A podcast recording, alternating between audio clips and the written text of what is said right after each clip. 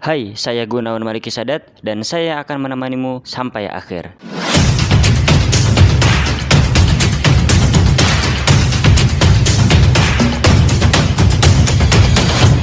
Balik lagi di JMS Podcast episode ke-57 Thank you buat kamu yang udah nyampetin diri buat denger episode kali ini jadi aku emang sering sharing tiga kali dalam seminggu, Senin, Selasa, Rabu. Tapi kalau misalkan di dalam tiga hari ini aku ada halangan, biasanya aku schedule ke hari-hari yang lain. Oke, langsung aja kita bahas ke topik intinya.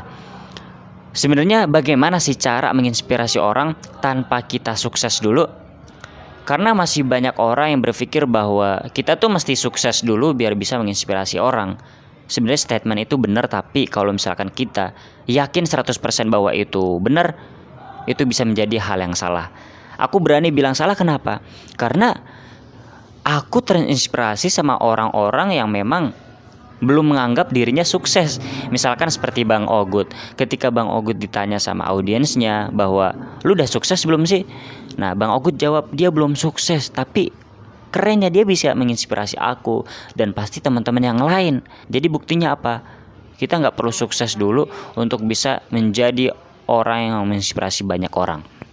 Nah Tentunya ada caranya biar kita bisa menginspirasi banyak orang agar orang tuh mengambil ide-ide kita atau tergerak karena kita bergerak atau mereka memiliki sebuah ide yang emang diawali dari kita atau mungkin kita memberikan suatu value, suatu ilmu yang akhirnya mereka lakukan. Akhirnya mereka berani untuk bergerak dan bisa mengaplikasikan apa yang telah kita ajarkan kepada mereka.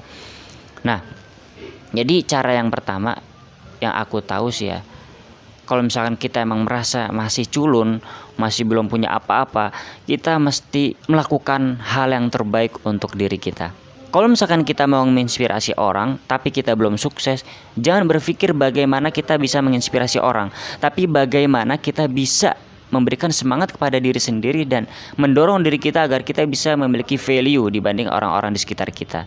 Apabila kita sudah mencapainya dan kita sudah disiplin untuk membentuk kebiasaan kita agar bisa menjadi orang yang lebih baik, akhirnya kita bisa meningkatkan skill kita, meningkatkan harga diri kita, akhirnya kita bisa lebih berharga dibandingkan teman-teman yang lain, pasti orang melirik kita semuanya dan banyak mengambil pelajaran dari kita. Itu pasti. Dan aku udah banyak terapin ketika aku masih SMP dan SMA ya. Aku nggak ngerasa menginspirasi teman-teman aku tapi aku merasa kok bahwa apa yang aku lakukan itu bisa menginspirasi mereka. Karena apa yang aku lakukan adalah hal yang benar dan tentunya teman-temanku belum bisa melakukan hal itu Nah akhirnya mereka kadang-kadang nanya bagaimana sih jadi lu, bagaimana sih caranya begini-begini. Nah secara gak langsung mereka tuh mau belajar daripada kita.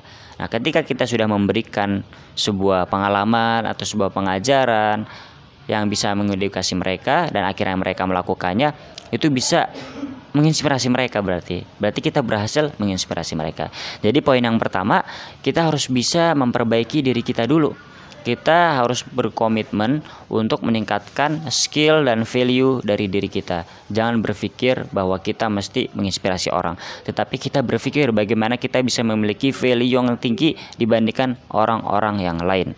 Oke, jadi yang pertama itu. Yang kedua, kita harus bisa meniatkan diri bahwa kita adalah orang yang gak pelit sama ilmu, ya Intinya kalau misalkan kita memiliki sebuah kesempatan untuk belajar hal baru, untuk bisa membaca buku, mengikuti online course atau webinar, seminar, kita mesti menumbuhkan jiwa berbagi kepada teman-teman kita yang lain.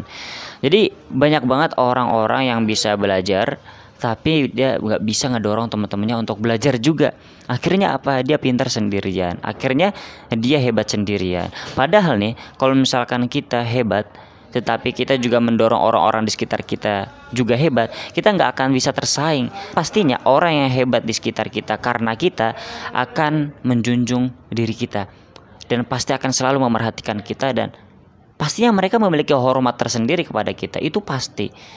Karena kalau misalkan kita diberikan ilmu dan kita merasakan bahwa ini ilmunya tuh berharga banget, pasti cara gak langsung kita tuh luluh sama orang membagikan ilmu itu.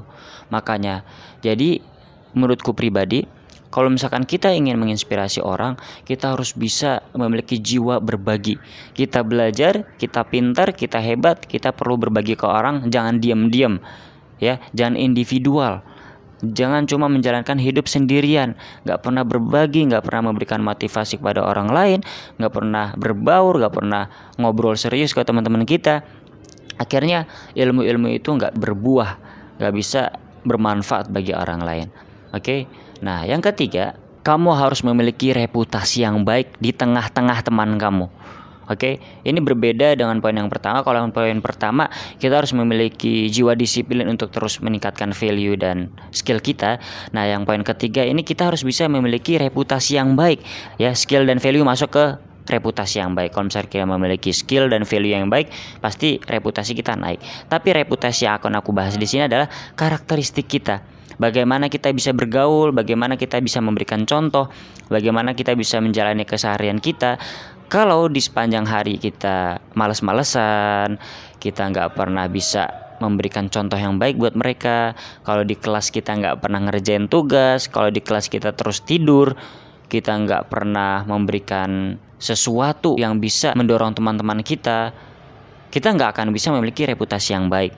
Jadi, kalau misalkan kamu emang masih duduk di bangku sekolah, misalkan kamu nih SMP, SMA atau kuliah, coba kamu harus bisa menjadi orang yang menonjol orang yang terlihat. Mungkin kamu sering bertanya kepada guru kamu, kamu sering diskusi kepada teman-teman kamu, kamu aktif di organisasi, kemudian kamu juga sering mengerjakan PR tepat waktu dan lain-lain. Pasti kamu akan memiliki reputasi yang baik. Sebenarnya tiga hal ini dah cukup menurutku pribadi. Kalau misalkan kamu ingin menginspirasi orang agar kamu bisa mendapatkan manfaat dan tentunya pahala ya dari Allah Subhanahu wa taala tanpa kamu sukses dulu tanpa sukses dulu. Oke, walaupun ada yang bilang kalau misalkan orang yang belum sukses mengeluarkan kata-kata mutiara itu seperti kentut gitu ya. Tapi kalau orang sukses mengeluarkan kentut itu bisa menjadi mutiara. Itu pengibaratan belaka aja.